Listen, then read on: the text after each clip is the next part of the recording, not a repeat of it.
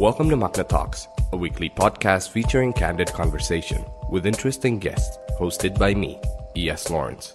I team up with fascinating figures for an in depth talk show and curiosity fueled topics. Each episode is a far reaching talk with a well curated guest. The intimate conversations can lead you to the unexpected, so you're in for a treat because we're here to tell you the other side of every story. So stick around because we talk, you listen. Ladies and gentlemen, this is your host T.S. Lawrence. Gue menonton film dan gue yakin kalian beberapa sudah nonton juga. Paling sedikit mungkin satu setengah juta orang kali udah nonton ya. uh, cuman ini film serem banget, lebih serem daripada horor, uh, thriller, apa pun itu, karena relatable. Karena gue kayak keluar dari situ kayak, aduh, gue gua langsung WhatsApp adik-adik gue. Besok ketemuan yuk, kayak kita ngumpul deh gitu. Filmnya adalah NKCTHI. Nanti kita cerita tentang hari ini. Karya dari Marcella FP, buku ya. Ya. Cuman sangat beda dengan karya di visualnya. Betul. Sekarang udah ada sutradaranya. Halo. Eh, Angga Dwi Mas Songko. Halo, Apa kabar? Baik. Kira, eh, lo, lo setuju gak kalau gue bilang ini film serem banget, relatable itu? Apakah relate juga ke lo? Jadi gini, mungkin mungkin memang by design kita memang mencari relasi antara kontennya dan penonton. Karena bacaan gua sih sama penonton Indonesia tuh eh, setelah keluarga Cemara gitu ya, gue punya satu punya satu apa namanya insight bahwa penonton tuh suka yang sesuatu yang relate gitu. Kita belum belum sampai di level di mana penonton bisa diajak imajinatif misalnya. Kalau kalau market yang lebih mature kayak Korea atau Iya, kayak Amerika mungkin penontonnya udah bisa dikasih Star Wars, dikasih Star Trek gitu. Tapi kita kan masih tumbuh, kita masih belajar cinema going experience kita masih masih dipupuk gitu. Jadi setelah keluarga Cemara, set, gue ngelihat penonton tuh mencari sesuatu yang relate gitu, yang relate, yang menghibur, yang bisa dia bawa pulang Iya, iya. sebagai sebu konten sebagai konten yang bisa didiskusiin di rumah, bisa dijadiin bisa dijadiin apa namanya Obrolan di obrolan sana sini di sana gitu ya. sini merefleksikan dia gitu dan mungkin itu uniknya Indonesia dan gue pengen embrace itu. Nah waktu waktu kita ketemu sama NKCTHI yang membuat gue tertarik adalah selain bukunya tapi Marcella tuh punya akun Instagram yang dipakai untuk curhatan jutaan orang gitu. Iya, iya, Nah, iya, iya. Kalau curhatan itu bisa di gue jadiin data Iya. dan lewat lewat curhatan itu gue bisa bikin cerita Eh, dan memang kita lakukan itu kita tabulasi semua cerita-cerita Iya, itu dan kemudian kita ketemu sama persoalan-persoalan dan dari situ kita meng-create cerita di film ini Hmm. dan itulah yang membuat menurut gue bikin film ini jadi relate karena sebenarnya ceritanya angkasa, aurora, awan, Hmm. ayah, ibu itu cerita yang kita ambil dari dari curhatan jutaan orang di Instagram Bener, gitu. bener, bener, bener. Dan itu maksud gue adalah lo bilang sendiri bahwa ini adalah salah ini karya terbaik lo selama 15 tahun terakhir. Amin. Kemarin lo juga eh, ulang tahun Visinema yang ke-15 Sebenarnya ulang uh, Visinema 11 tahun tapi 11 gue berkarya udah 15 tahun. 15 tahun dan juga ulang tahun lo. Selamat ulang tahun. Terima kasih. Hari itu gimana tuh buat lo yang gua gua rasa tahun ini dibuka untuk lo. Nah. Dari tanggal 2 tuh. Nah, sebenarnya temen-temen tuh pengen ngerayain, ayo dong NKCTI udah satu juta, tapi Hmm. apa namanya ngerayainnya gimana ya orang filmnya masih di masih jalan gitu. Iya, iya. Tentu kita ngarepinnya 2 juta dong gitu kan. Jadi akhirnya ya udah deh kalau mau party-party deh, lo pakai aja deh seakan-akan 15 tahun gue berkarya gitu terus Oh, undangin aja deh iya. gitu gitu. Jadi kayak gitu sih sebenarnya. Tapi memang eh, ini juga unexpected gitu karena dengan konsep penceritaan yang kayak NKCTHI yang non linear, eh, yang cenderung gelap gitu ceritanya, tapi ternyata eh, diterima Iya. dengan sangat baik sama penonton. Jadi gue tuh ngerasa awal tahun ini acknowledgementnya gue pengen bagi ke penonton dalam arti kalau selama ini dan Rio juga maksudnya gue ngobrol banyak sama Rio gitu Rio Dewanto gitu yang jadi angkasa kita tuh sama-sama sepakat selama ini banyak kreator yang underestimate sama penonton Indonesia sebenarnya. Jadi kita yang underestimate sama penonton kita. Kita ngerasa penonton kita nggak mampu nerima Iya, iya. yang kayak gini. Penonton kita bego, penonton kita tuh sukanya yang cheesy-cheesy aja. Ternyata enggak gitu. Mereka Iya, iya. mereka mau terima alur yang nggak mudah untuk diikutin sebenarnya. Hmm. Mereka mau terima konflik yang sebenarnya sangat domestik, Iya. cuman ada di satu rumah tapi bisa kita dik jadi lebih dalam. Jadi buat gue NKCTHI itu satu benchmark baru untuk penonton Indonesia sebenarnya bahwa Iya. penonton Indonesia getting better, dia getting Iya, mature iya, gitu iya, dan dan mereka kayak once more mau yang lebih Iya iya iya iya iya. gitu sih. Dan di karya ini ada tadi lo udah bilang ada Rio Dewanto, ada Sheila, Sheila Dara, uh, ada siapa lagi? eh, Rachel Amanda, Rachel Amanda. Oka Antara, Nika Nanjani, ada Doni Damara, Iya. gitu. Dan ada ini Susan Bakhtiar. ini tiga karakter, ada small, medium, large ya, ya kan? Dan di sini kalau lo lihat tiga-tiganya adalah mereka merepresent uh, satu individu di dalam keluarga tersebut Iya. gitu. Ini lo mengerjakan juga dengan keluarga, Betul. lo mengerjakan dengan istri, Istri, gitu. iya. Gua gua nggak kebayang sih, lo diskusinya seperti apa, terus kayak pemainan karakternya apakah involve ke rumah tangga lo, karena lo ada anak juga gitu Iya. yang memang iya gue bisa ngelihat gitu dari interview lo lo langsung nangis kayak kepikiran gimana coba gak Tapi memang tapi memang eh, setelah Wiro Sableng eh, Hmm. maksudnya dengan proyek proyek yang sebesar itu dan dan memakan waktu yang cukup lama, gue tuh sempat berpikir apa ya setelah Wiro gitu. Hmm. Kalau mau bikin sesuatu yang lebih besar kan kayaknya ah, sulit gitu karena untuk untuk eh, ngumpulin investasi sebesar Wiro tuh nggak mudah. Iya. Akhirnya balik ke rumah aja, balik ke rumah bikin sesuatu yang sesuatu yang dekat dengan keseharian gue dan dan selama empat tahun terakhir gue jadi udah jadi ayah dan ini sih sebenarnya hal yang pengen gue ceritain. Kayak misalnya nggak banyak gue cerita tentang relasi ayah dan angkasa di dalam film. hmm. Buat lo doang nih Yas. gokil apa deh jadi jadi relasi ayah sama angkasa kecil tuh refleksi dari relasi gue sama anak gue sekarang. Full of affection kita ke- dia sama gue tuh dia tuh sama gue tuh nggak bisa lepas. Ya yang gitu yang ke- kerjaannya kalau udah deket gue tuh maunya dipeluk-peluk maunya di deket banget gitu yang yang gue grateful banget punya punya punya dia. Tapi relasinya ayah dan angkasa di masa depannya which- yang saat mereka dewasa itu tuh proyeksi ketakutan gue ah nggak lo? Maksudnya gue takut gue jadi bapak yang kayak gitu. Gue takut gue punya anak, gue punya relasi anak yang kayak gitu. Hmm. Sa- sampai waktu ada satu adegan yang di apartemennya angkasa, gue tuh sampai nggak bisa nulis dialog. iya Di, gue nggak itu emang di- dari skrip. Gue gue gue stuck dua hari, gue nggak bisa nulis dialognya. Maksudnya dialog kayak apa yang harus gue tulis gitu? Gue sampai gua ini merinding. gue. Iya. Gue mau kasih tahu, gue yang nonton sama Candika. Ah, Kita berdua eh, kehilangan eh, sosok ayah. ah. Ketika scene itu, ini maaf ya kalau spoiler kalau emang pada Iya, belum nonton ya. nggak Nggak apa-apa. ya. Sikat bro. Sikat ya. Ketika scene itu, itu adalah scene favorit kita. itu scene favorit gue men. Kita lihat-lihatan ketika ayah buka kacamata, kemudian mukul kayak gitu, Eh. gue sama Candika, iya anjing gue mau nangis. Candika bilang ke gue, nggak pernah kan lo ngerasain kayak gitu? gue kayak, Dan itu gila. itu itu uh, buat gue juga itu one of the best scene I ever made sih. that that is too beautiful. Dan Gimana ya? dan gue nggak punya rencana apa apa ya. Waktu Iya. gue ngerjain sini tuh, gue nggak tahu gue mau ngerjain apa karena di skrip gue nggak punya dialog. Gue Ah. gue nggak bisa nulis dialog ya sampai eh, skripnya harus final cut, eh final draft. Gue nggak bisa nulis dialog ya buat gue. Anjing nih, gue gimana ya maksudnya?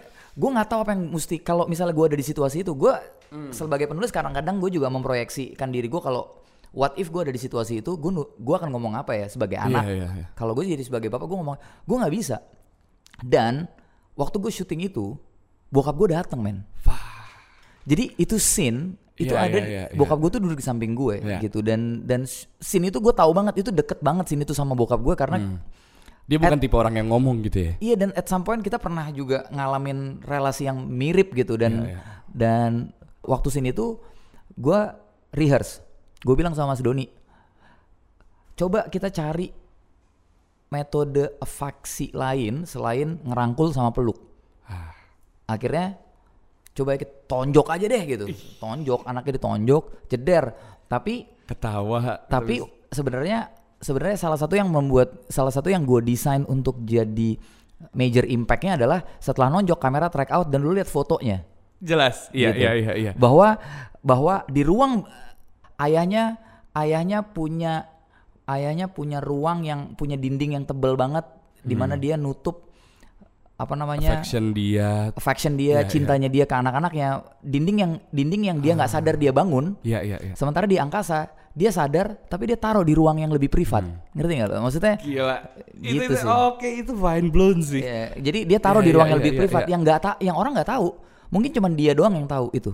Cuman dia doang yang tahu. Dia dia doang yang tahu bahwa bapaknya pun segitunya buat dia gitu. Maksudnya? Iya iya iya. banyak yang ada beberapa waktu di tujuh hari pertama waktu gue masih ngeliatin komentar-komentar banyak yang juga komplain sama gue kenapa sih bapak yang toxic ini di di di apa namanya di Dipuji-puji. dipuji-puji atau Iya. misalnya di glorified gitu Iya. Bap- kan bapaknya toxic iya memang toxic bapaknya tapi itu itu ke- bukan kesadaran dia tapi lah kes- bukan kesadarannya dan satu hal sebenarnya cerita film ini nggak ingin menciptakan dunia ideal. Iya, iya, iya, gue iya, memang iya, secara iya. sadar nggak ingin iya gue nggak min- nggak menciptakan dunia ideal. Bahwa bahwa di dunia ideal kita bapak yang toksik mungkin harus dilawan. Hmm, tapi dunianya nggak ideal. Iya iya. dan faktanya adalah pada satu titik lo akan punya kesadaran bahwa dia bapak lo. Itu fakta yang nggak bisa lo rubah gitu. Maksudnya dia toksik dia lo, bangsat dia anjing dia mau apa pun ya. Iya iya. at some point dia bapak lo. Dan dan untuk banyak momen lo nggak tahu kenapa cintanya juga masih ada gitu ngerti nggak lo Iya iya. iya. walaupun dia udah segitunya jadi Iya, ya iya. udah itu keluarga menurut gue yang yang yang kenapa gue nggak nulis dialog ya karena bahkan gue nggak bisa describe nggak bisa sih. Iya. Gue setuju sama lo. Gitu. Dan lo bilang kalau ini adalah hal yang lo takutin sebenarnya buat lo. Iya. gitu. What's the- banget men What's the most thing that you are scared of? Gua- ketika gua- Miguel udah besar nanti. Iya jadi bapak yang gagal. Nggak ada yang lebih takut dari itu. Maksudnya buat gue bisnis gagal gue bisa bangun lagi gitu. Maksudnya eh, apa namanya eh, relasi pertemanan yang gagal gue bisa bangun lagi. Tapi kalau misalnya gue gagal sebagai bapak gue nggak tahu apa yang core memori apa yang tertanam di dirinya ngerti nggak? Kalau kita nonton Inside Inside Out kan Iya, tuh ada iya, tuh iya. bola yang warna emas tuh. Iya, iya, iya, nah iya. gue takut bola yang warna emas itu tuh gue yang gagal ngerti nggak? Ah, itu ketakutan terbesar gue. Oke. Kalau dari karya lo yang ini, ini kan lo tadi bilang kalau misalnya lo merasakan bahwa merasakan banget gitu apa yang terjadi dengan scene itu dengan diri lo gitu. Emang membuktikan kan emang lo emang bego dulu kan ya. Bang, udah bego, udah nakal gitu ya kan. Jadi relate banget ke lo gitu. Cuman kalau dihitung 15 tahun terakhir dari garasi, bahkan bukan garasi rumah lo ya. Garasinya bagus ya. iya lo kenal nggak bagus Gue kenal. Oke. Oh bagus. eh, waktu itu nyoba mixing. Oke. Iya. Dan kita juga ngobrol juga dia waktu itu bikin yang Jalangkung 3 sama Hmm. lo apa segala macam. Um, what a story. Cuman sekarang udah jadi Visinema kampus nih. Hmm. Sebuah platform untuk orang belajar, berkarya, um, brainstorm. Tapi lebih tepatnya mungkin bisa lo yang jelasin apa sih yang udah lo bangun ini sekarang? Jadi eh, gini, Visinema itu Visinema itu tadinya sama seperti banyak banyak PH kebanyakan di Indonesia di mana dibangun untuk menjadi rumah dari visinya si founder Hmm. gitu. Visinya tuh dalam arti produk ya, produksinya dia dia Hmm. eh, dia yang sutradarain dan segala macam. Dan Visinema pernah ada di periode kayak gitu sampai sebelum La For Sale. Oke. Jadi Oh nggak lama dong? belum lama, belum lama. Jadi Oke. abis itu La For Sale adalah adalah pilot untuk gua nyoba bisa nggak ya kita shift ke ke studio gitu. Jadi maksudnya Visinema jadi lebih kayak studio di mana oke gua adalah CEO dan produsernya bisa siapa aja, direkturnya bisa siapa aja. Jadi ini nggak jadi rumah buat Angga aja, Angga seorang tapi jadi rumah buat siapa aja yang bisa berkarya dengan kita. Nggak takut lo? Tadinya takut makanya gua Atas nama lu soalnya kan? Iya dan dan waktu waktu kita ngerjain La For Sale gue cukup ekstrim karena La For Sale tuh dikerjain saat gue lagi syuting Wiro Sableng. Jadi gue sama sekali nggak involve. Oh shit. Gue baru involve di editing. Oke. Tapi ter- tapi turns out dan ya gue harus jujur maksudnya dan gue juga sering ngobrol sama orang ya maksudnya Iya. Ucup juga bukan director yang mudah. Adi Bakhtiar tuh bukan orang direk- bukan orang yang mudah Gitu. gitu maksudnya. Tapi ternyata dengan direkturnya Ucup Hmm. produksinya gua nggak handle sama sekali, di handle sama uh, Cory. Iya. Cory itu sebelum jadi produsernya La For Sale adalah PA gue. Wow. Jadi ini emang r- very risky project gitu. banget.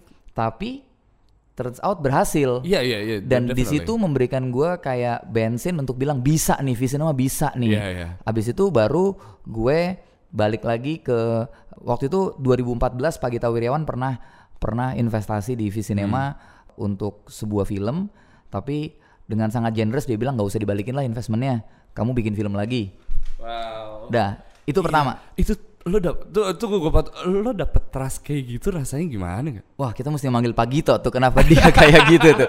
Maksud gue gue itu itu buat gue Pak Gito tuh kalau ada angel investor yang paling angel ya mungkin buat gue dia karena Iya, coba dia ada ada sebuah alasan untuk dia percaya banget sama lo lah. dan satu 2014 waktu dia invest ke gue dia dia sebenarnya invest juga bukan bukan apa namanya bukan ke perusahaan dia investnya menyelamatkan project gue yang cahaya dari timur dan gak ada hitam di atas putih men Wow. Jadi beneran beneran dia dia dia bilang I trust you. Iya, iya, iya, gue iya. suka sama projectnya.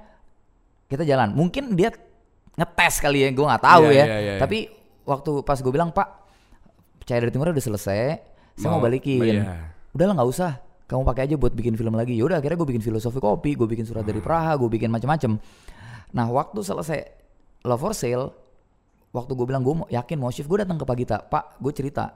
Karena memang gue punya rutin sama dia sih. Hmm. Maksudnya mungkin bisa dibilang adalah dia tuh mentor gue lah dalam Yeah. dalam bisnis gitu. Tapi waktu pas selesai Love for Sale, gue bilang Pak, saya mau shifting, saya mau gue ceritain semua semua plan gue dan dia bilang I'm in. Hmm. Jadi di convert aja nih Pak. Ya akhirnya di- dia konversi investasi Jadi investasi lebih besar. 2014. Dua- jadi inve- investasi dia di 2014 baru di convert 2018, Bro. Wow. Dan gue nggak punya hitam di atas putih dan Iya, habis iya, itu dia uh, masuk ke Hmm. Visinema, Ankoranya masuk ke Visinema dan kemudian jadilah dia sekarang sampai hari ini dia chairman kita. Wow. Nah, semenjak saat itu kita mulai bikin roadmap Visinema di jalur yang berbeda. Kalau tadinya oh satu film satu tahun, Angga aja yang ngedirect, satu film dua tahun. Kalau Angga nggak capek, Angga aja yang ngedirect. Tapi sekarang kita udah operate, udah kayak corporate, udah Iya, kayak iya, udah kayak studio di Contohnya mana kemarin ada Eknoid juga ya. ada Eknoid. Jadi tahun 2019 kita punya 6 film. Tahun ini kita akan punya 5 dan kita akan baru buka baru buka animasi. Hmm, Eh, kita baru buka animasi dan apa namanya kita juga akhirnya ada datang ada satu eh, ada dua investor baru selama satu setengah tahun terakhir. Yang satu fokus di Indonesia tapi base-nya sebenarnya juga di Silicon Valley. Wow. Eh, jadi kita Pertama kali ya. Ya, jadi kita mung- mungkin gue nggak pernah ngecek, tapi kayaknya kita adalah perusahaan film pertama yang dapat foreign direct investment, Wow. gitu. Dan, nah setelah kita punya investasi, kita punya roadmap panjang bahwa Visinema kita punya nih 5 tahun, 10 tahun, 15 tahun gitu kita mau ngapain. Satu hal yang akhirnya menjadi challenge terbesarnya adalah talent, Yes. gitu. Lo nggak mungkin bikin film kalau lo nggak punya sutradara yang cukup. Gue suka banget eh, teori lo tentang bis. Coba lu ceritain mungkin orang-orang gak denger di boker nih. Iya pokoknya pokoknya kayak gini nih. Kayak gue tuh ngebayangin kalau industri film ini satu seluruh aktornya ditaruh di dalam satu bis Iya. yang berapa 60 orang, 70 orang jalan gitu, study tour terus masuk jurang. Abis itu besoknya udah nggak ada. Film Indonesia nggak ada. Kalau kalau director mungkin lebih dikit lagi gitu. Iya, Maksudnya iya. lo bayangin, penulis mungkin cuman butuh Iya, satu elf gitu. Joko bilang cuma ada tiga penulis bagus Iya, ya. di Twitternya kan dia ngomong gitu kan. Maksudnya eh, cuma ada tiga katanya dia. Gue juga wow dikit sekali ya gitu. Tapi ya mungkin tapi, tapi, tapi itu jadi gambaran gitu bagaimana Iya. Lack of talent dan kita krisis sama talent but you're making this satu wadah untuk membuat itu lebih baik. Nah, eh, sebenarnya ini masih tesis. Oke. Gitu. Tesis gua bahwa oke, kalau kita cuman kita udah punya cukup amunisi untuk kita gerak ke depan, kalau kita cuman end up bikin film doang, gua nggak yakin kita bakal survive, kita bakal sustain. Jadi we need create more film, but we Yeah. also need create more talent. Nah, Nah, itulah visi nama kampus sebenarnya. kalau gue lihat Joko, dia ada Tara Basro, ada Rio Bayu, ada Alex Abad gitu. Hmm. Kalau gua ngelihat lo, lo ada Rio Dewanto, ada Chico Jericho kayak kenapa mentok di situ sih gak? Ternyata emang gara-gara alasannya ya talent ya. Iya makanya sebenarnya kalau misalnya kenapa gue sama Rio Dewanto sama Chico Jericho itu sama sekali ada istilahnya estetika approach gitu ya. Tapi lebih banyak sebenarnya emang nepotisme sih. maksudnya gue ketemu mereka tiap hari men. Maksudnya kita bisnis bareng kan di filosofi kopi. Iya, iya, Terus iya. kita punya Nesoy, kita lagi bikin kita lagi bikin pinisi bareng gitu ya. Ya tiap hari ketemu dan setiap ide pertama kali gue keluar kalau nggak ke Anggia yang gue ceritain, Iya, iya, iya, ya ke mereka berdua. ya mereka berdua udah ngetek, gue dong yang main gitu. Ini gue yang main ya, yang ini gue yang main. Jadi itu lo gak screen test lagi ya? Ya enggak lah Iya. maksudnya. Oke, ya, oke. Si bangsat-bangsat itu kan kalau gue, eh, bro gue punya cerita gini gini gini. Wah gue yang main ya. Awas lu kasih ke yang lain. Iya. Ya udah deh. ya enggak sih. Tapi maksudnya, Eh. maksudnya gue gue ngerasa di satu sisi kenapa Rio ada di NKCTHI. Ah, tapi itu pas. Gue udah iya, ngerti? iya, iya. Tapi memang dalam itu adalah apa Rio di menjadi angkasa tuh sebenarnya kegelisahan gue sama pen- rasa penasaran gue sama dia. Gue ngerasa Rio tuh gue iri banget ngelihat Rio di klip mercusuarnya Yandi. Oke. Anjing, anak ini bisa segini bisa segini gelapnya ya. Tapi gue nggak pernah punya gue nggak pernah punya ruang Untuk ngetes dia kayak untuk gitu. ngetes dia kayak gitu. Iya. Jadi akhirnya udah gue pengen Oke. ngeliat lo jadi angkasa. Gue pengen akhirnya kita ngedevelop ba- bareng iya. berdua. Jadi apa namanya Rio tuh sebenarnya kalau gue sebagai director dia tuh di di NKCT dia tuh objek rasa penasaran gue. gue pengen punya Rio Dewanto yang nggak jodi gitu. Iya, iya, yang nggak iya, ngomong iya. cibai Iya, gitu. iya. Gue dan Iya. gue nggak pernah punya kesempatannya dan Dia dan- kelinci percobaan lo. Iya dan NKCTHI adalah gue pengen lihat Rio punya range berbeda gitu Hmm. dan dan dan ternyata ya menurut gua Rio sebagai angkasa adalah adalah kerja seninya dia yang terbaik juga sih menurut gue. Jelas. Nah, kalau lo tadi bilang soal kalau kita balik lagi soal talent nih, kekurangan dan membutuhkan. Caranya jadi talent tuh gimana sih? Gue udah jarang ngelihat open cast sebenarnya. Oke. Pertama metode kirim DM sama komen tuh Nggak efektif. annoying. Ngerti nggak maksudnya?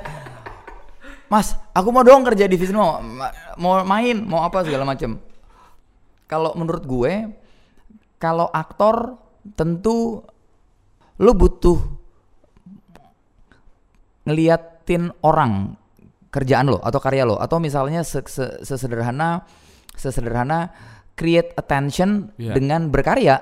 Kayak misalnya contohnya di NKCTHI gue nggak bilang bahwa semuanya adalah orang yang sering kerja sama-sama gue. Ada Ardito misalnya. Benar.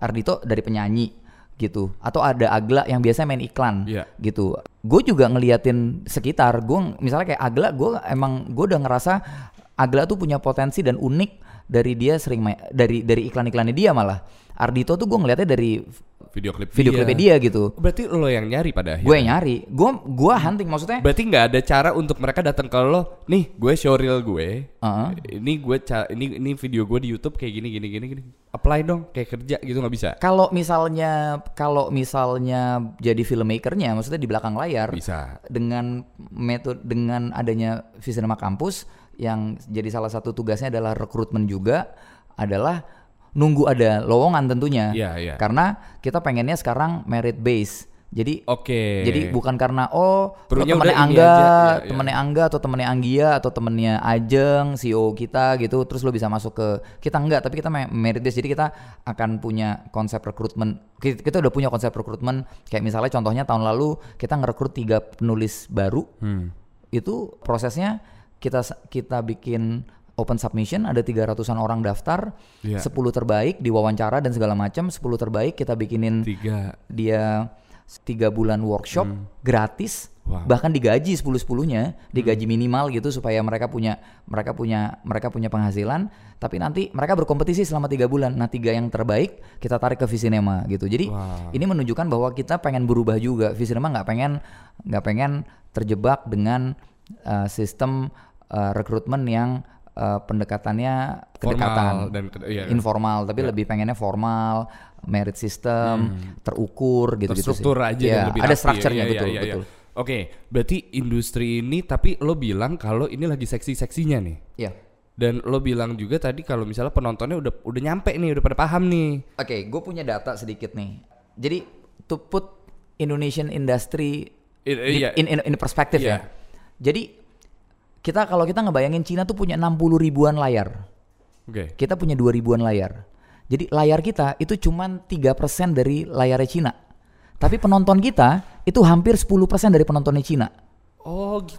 Jadi kalau dihitung dari perbandingan, kita tuh lebih bagus sebenarnya dari Iya, iya. dari dari dari Progress. Lebih progres dan kita dari angka kita lebih bagus maksudnya dengan layar yang cuma 3% dari Cina tapi kita punya 10%. hampir 10% market market size-nya Cina gitu dan menurut gua ini adalah ini adalah momentum Yang pas eh, banget. pas banget untuk tumbuh untuk memperbaiki diri dan dan menyiapkan industri ini jauh jadi lebih sustain dan lebih kuat gitu sih. Oke. Nah kalau lu iya memang industri kita lagi bagus-bagusnya seksi-seksinya gitu. Ini untungnya gede banget di lo gak sih? Unt sebagai iya sebagai salah satu nama paling besar di atas sana gitu. Sebenarnya pada akhirnya gue ngerasa peluang tuh memang tetap harus kita ciptain sendiri gitu. Gue ngebayangin kalau misalnya gue stay dengan mindset gue di dua tahun yang lalu bahwa Visinema tuh untuk angga aja deh, mungkin nggak akan kayak hari ini. Iya. Ngerti nggak? Jadi kayak ya gue percaya banget yang paling yang konsisten terjadi tuh perubahan. Jadi kalau lo nggak iya. berubah, lo akan ke kegila sama zaman gitu. Iya, iya. Dan dengan pertumbuhan, gue sudah, maksudnya gue sudah punya proyeksi tentang pertumbuhan layar, pertumbuhan Iya. penonton tuh tiap tahun gue memang kayak membuat outlook sendiri gitu. Kira-kira Hmm. nanti tahun ini tuh bakal kayak apa sih? Ya perkiraan aja. Hmm. Dari situ, dari situ jadi bahan gue untuk ambil decision Hmm. biasanya untuk oh gue mau ngapain sih?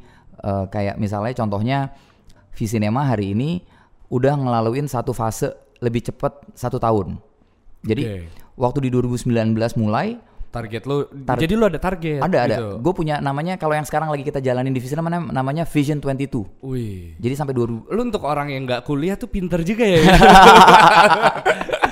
modalnya eh temenan temenan sama banyak orang ya. temenan sama banyak orang sih. Maksudnya jadi spons sih modalnya jadi spons aja. Tapi Oh iya sih. kita punya kita punya Vision 22 di mana eh, dari kita start di 2019, di 2019 kita declare ke diri kita sendiri bahwa di Visinema bahwa oke, kalau sebelumnya kita satu dua film setahun, kita mau kita mau eh, scale up production capacity eh, up to six film per year gitu. Shit. Nah, dan di 2019 kita jalanin. Ya. Di situ kita udah mitigasi yang bakal punya yang bakal jadi masalah bakalan banyak film nggak laku, bakalan Tutup layar cepat. painful Iya. painful di dalam in- internalnya, bakalan chaos, Cekcokan, segala macam, iya. cekcok apa segala macam.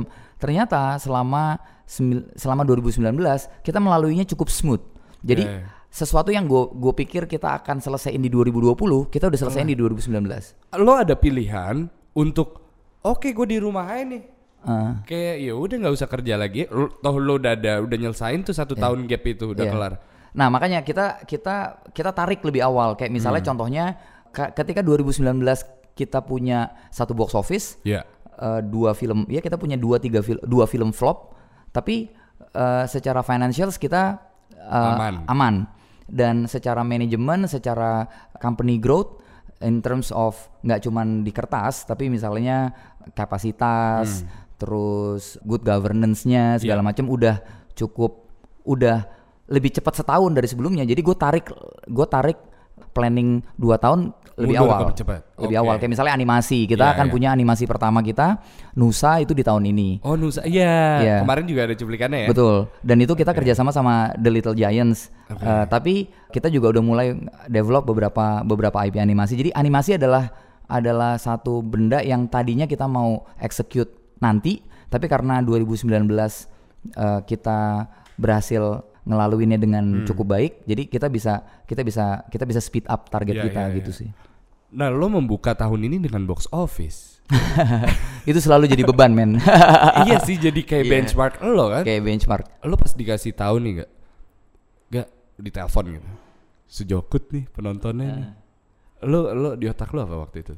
Gua gua tuh Tahunya dari mana waktu itu? Kan kita punya penonton harian, maksudnya kita punya Oke, tim distribusi iya. yang yang kita ngetrack ngetrack penonton harian, bahkan kita ngetrack penonton per show. Oke. Jadi kita udah tahu nih pergerakan nih, gue jam segini biasanya jam jam setengah satu nanti gue dikasih tahu show pertama tuh berapa gitu. Oke. Jadi gue udah uh, kita punya kita punya kita punya sistemnya dan dan biasanya kalau film itu kuncinya tuh first day. Oh, Jadi op- iya. namanya kita bilangnya opening day Yes. sama opening weekend. Kamis. Kamis, setiap hari Kamis. iya. Jadi gue percaya banget bahwa marketing sebesar apa pun, effortnya segede apa pun, kalau kita bisa nilai dari first opening day kita. Iya. Kalau opening day kita udah flop, udah nggak bisa ke mana-mana. Ah. Nah, begitu opening day-nya NKCTHI Wah. duar dan NKCT itu fenomenal banget karena Ya, di ya. opening day okupansi rate penonton kita itu 85%. Jadi kalau 85% berarti artinya apa? Artinya dari show kedua Hmm. sampai show kelima itu nggak ada tiket tersisa. Ketutup udah. Udah nggak ada tiket tersisa, benar-benar nggak ada tiket tersisa dan itu dan itu nggak itu jarang sekali terjadi. Hmm. Setelah pas opening day gue lihat ada dua rasanya. Pertama lega, Hmm. kedua beban. Jelas. Kenapa? Iya, iya. lega di satu sisi oh oke segala effort yang kita lakuin selama 13 bulan works Iya, iya, iya. beban karena ini momentum Hmm. lu mau jagain momentumnya sejauh apa Sebagus mungkin. Seja- iya. sebagus mungkin kan lu pengen potensinya Ini tadi lama. iya kalau tadinya misalnya target penontonnya 800 ribu berarti dengan momentum gini bisa nih satu setengah juta berarti gimana nih jagain untuk jadi satu setengah Iya, juta iya, iya. terus kemudian satu setengah juta di hari ke 10 nih bisa nih 2 juta gimana cara jadiin jadi ya di satu sisi sebagai seorang CEO atau yang juga invest di filmnya Iya. gua lega karena gue tahu investment gue pasti akan akan An- iya, ke- akan balik, balik, akan iya. balik tapi di satu sisi sebagai CEO-nya Visinema sebagai sutradara sebagai eksekutif produsernya NKCTHI gue juga harus memastikan bahwa ini momentum ini nggak boleh lepas nih Hmm. sejauh apa kita bisa jalan sejauh apa penonton bisa kita reach Iya. itu tergantung kerja kita dari hari ke hari dari jam ke jam Iya, iya, iya. iya. dan kayak misalnya contohnya ini sekarang udah hari keberapa gue udah sleepless sih sebenarnya kayak kayak tadi gue bilang Iya, iya. gue harus pakai topi ini ya karena Iya, iya, iya. gue udah udah Udah- gue udah nggak mandi nggak apa segala macam maksudnya Cuma salah satu pertanyaan gue adalah apa yang mungkin di industri orang-orang pada nggak tahu, tapi karena lo di dalam dari udah 15 tahun lo tahu dan orang-orang perlu tahu. Nah itu kejawab karena mungkin salah satunya yang sal- yang besar adalah it's not about making the film. It doesn't stop there gitu. Ya. Ketika udah keluar, ma- maintainnya juga Wah, susah gila. ternyata ya. kayak misalnya contohnya gini lu rilis di 100 layar Ah. atau 150 layar kayak Eknoid sama kayak NKCT yang liris di 500 layar itu jagainnya lebih capek yang 500 layar. Iya, Mungkin iya, kadang-kadang kadang-kadang orang yang yang baru mau masuk industri mas, mastiin ya harus dapat layar banyak. Layar ba- layar banyak itu juga berarti effort yang lebih besar. Iya. Gitu karena ngejagain tiba-tiba ya lo punya sa- 100 toko, ini sekarang Iya, 500 toko gitu. Jadi kayak anjir sih. Gila, iya benar benar. Kalau berarti sekarang industrinya yang lo harus karya-karya lo harus dijaga, industrinya lagi bagus, lo kurang labor manusianya. manusianya. Nah, mungkin sebagai penutup lo bisa ngasih tahu nih, orang-orang tuh bisa bukan talent ya, karena kalau talent lo yang search Iya. Untuk berada di be- untuk berada di keluarga lo gitu, bagian dari Visinema, caranya gimana? Kak? Jadi gini, banyak yang salah kaprah bahwa filmmaking itu tentang sutradara doang, penulis, kameramen dan segala macam yang Iya, iya, sifatnya iya. teknis. Padahal kalau misalnya kita lo misalnya ya ke Visinema gitu, lo akan lihat bahwa di Visinema tuh ada yang dulu pernah jadi banker, sekarang handle handle operationnya Visinema. Iya, iya. Dulu pernah jadi media bisnis, sekarang jadi business development di Visinema. Jadi begitu kita ngelihat ngelihat film sebagai sebuah industri, sebagai sebuah film bisnis, maka sebenarnya aspeknya itu nggak cuma aspek teknis- teknisnya aja, kayak uh, Thinkingnya juga. thinkingnya, finance, business Iya, iya. development, investment, manajemen treasury. Oke. Kayak lu mungkin nggak pernah dengar apa sih manajemen treasury? Iya, Kok ada tiba-tiba orang film ngomongin manajemen? Iya lu punya duit. eh, Muterinnya gimana? Muterin gimana? Gimana lo gimana lo manage antara duit di cash flow sama Buat apa film namanya, selanjutnya. Buat film selanjutnya, terus lo punya project mana duit yang perlu lo pakai? Apakah pakai duit yang ada di Tabungan. tabungan atau lo pinjem ke bank Iya, iya. atau lo cariin co-investor segala macam itu kan manage treasury kan dan dan dan itu juga dibutuhin sebenarnya Oke. di di di filmmaking gitu dan dan menurut gua ketika industrinya berkembang maka kebutuhan talent nggak cuman sekedar kebutuhan talent untuk filmmaking Iya. tapi juga film marketing Nice. Yes. film Oke. bisnis Iya. jadi film tuh ya filmmaking film bisnis film marketing kayak film marketing nggak serta merta orang yang kerja di agency Hmm. iklan itu bisa ngerjain marketing film karena jualan odol sama jualan konten tuh beda Iya, beda iya, iya, iya. beda beda banget. Beda, iya. Odol lo jual di di Indomaret, Iya, iya. film lo jual di uh, bioskop. Ah. Odol nggak laku hari pertama itu masih ada di Indomaret sampai setahun berikutnya. Tapi kalau film iya, iya. lo nggak laku di hari pertama, lima hari kemudian udah nggak ada itu barang Iya, di, iya, di di distribusi. Nah, gimana eh, Maintainnya. maintainnya gimana gimana kalau misalnya od, misalnya odol lo cuma perlu odol apa sampo atau celana dalam lo cuman butuh cuman butuh awareness Hmm. tapi di konten misalnya lo butuh create anticipation an- an- anticipated Iya. jadi penonton tuh harus ngerasa an- Harus, antisipasi iya. gitu Eh, Ada campaignnya, ada semua. konsumen tuh harus ngerasa itu dan dan gak mudah dan kita butuh Hmm. Oke. butuh banget Nah, dan ini ke mana nih berarti? Ya Gak mungkin langsung ketok-ketok. Eh, Bisa ada email yang bisa Ya di- pokoknya kalau misalnya di Visinema kita akan kalau kita butuh talent kita akan akan akan announce bahwa kita akan melakukan Ya. rekrutmen tapi yang mesti disiapin sebenarnya bukan cuman CV yang bagus Ya. tapi bahwa lu siap masuk Ya. ke industri yang baru Benar. gitu kadang-kadang kadang-kadang ada misalnya contohnya kita kemarin punya rekrutmen investment relation tadinya dia di insurance masuk ke film Hmm. Oke. untuk ngurusin investment relation kita ternyata ya karena dia nggak siap sama dunianya eh, open office Iya, iya. kerjanya ya Leha-leha iya ya ker- santai. sa- kerjanya santai tapi serius Iya, iya, iya. eh, apa namanya seru tapi kejam gitu iya. misalnya walaupun walaupun sebenarnya kayak kayak divisi nama kita sangat kita sangat menghargai waktu dalam Iya. arti kita punya waktu masuk sama waktu pulang jadi Jelas. malah diusir-usirin lu jangan kerja Iya, jangan kerja doang Iya, iya. gitu maksudnya eh, karaokean kayak Iya, iya, iya. mabok kayak di luar Iya, itu iya, tuh iya. berguna buat hidup lo dan benar, berguna juga buat buat lo yang secara mental sehat tuh bagus buat perusahaan gue. jadi jangan jadi overwork tuh malah nggak bagus buat perusahaan menurut Benar, gua benar. punya punya Batas karyawan iya. yang stressful yang under pressure itu malah nggak akan jadi nggak produktif jadi punya perusahaan yang happy Mhm. punya karyawan yang happy itu malah akan meni- meningkatkan produktivitas perusahaan itu yang kita percaya itu yang kita percaya Oke. Nah, gak untuk menutup selamat eh, sekali lagi. Thank you. Udah Terima mungkin ketika ini keluar semoga udah nembus 2 juta kali ya. Dan selamat ulang tahun sekali lagi. Thank you. Dan mungkin ini keluar kapan Ini Jumat. Ada Oh. satu hal yang akan ada Ya. eh, yaitu director's cut. Ya oke yes Ini tuh dah- gak pernah nih, gak pernah ada nih. Jadi kita mau kita mau coba di mana memang kalau banyak orang tanya, loh kalau kalau ada director's cut terus yang di film sekarang apa? Iya, Yaitu bedanya apa gitu. final cut itu biasanya dari director's cut kita akan punya masukan kan. Hmm. Produser Anggia sebagai produser pasti punya masukan. Terus gue pasti minta masukan ke chief-chief lain kayak Bang Anto Sinaga sebagai production designer, Pak Yadi sebagai uh, DOP. Terus habis itu kita akan terima masukan dari tim marketing dan promotion, kita akan terima masukan dari FGD FGD yang kita bikin. Iya, iya. Nah, semua masukan-masukan itu tentunya akan merubah director's cut Jelas. sehingga menjadi lebih pragmatis. Misalnya contohnya 120 menit Hmm. supaya bisa lima kali tayang di bioskop. Director's cut gue tuh 127 menit. Gitu. Oke. Nah, makanya per tanggal 23 ini kita akan merilis director's cut di mana kalau misalnya teman-teman mau nonton lagi tapi Bedanya yang? 7 menit ya? 7 menit. Oke. Yang murni visi gue Iya, iya, iya, tanpa ada masukan dari orang lain, mungkin bisa lebih bagus atau mungkin bisa lebih jelek tapi kita nggak pernah Iya, tahu ya maksudnya.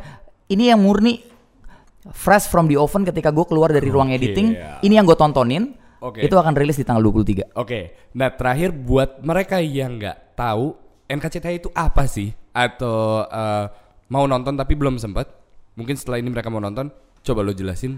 Nanti kita cerita tentang hari ini sebenarnya sebuah film keluarga yang kita bikin adaptasi bebas dari buku yang jadi bestseller di tahun 2019 eh, berjudul sama karya Marcella AFP dan ya ini film yang kita bikin untuk bisa dinikmatin sama siapa pun, film yang bukan dibikin untuk perlombaan sedih-sedihan tapi dibikin untuk untuk bisa ngasih ruang eh, kontemplasi, ngasih ruang. Mudah-mudahan malah bisa jadi ruang buat memulai proses of healing penontonnya gitu. Jelas.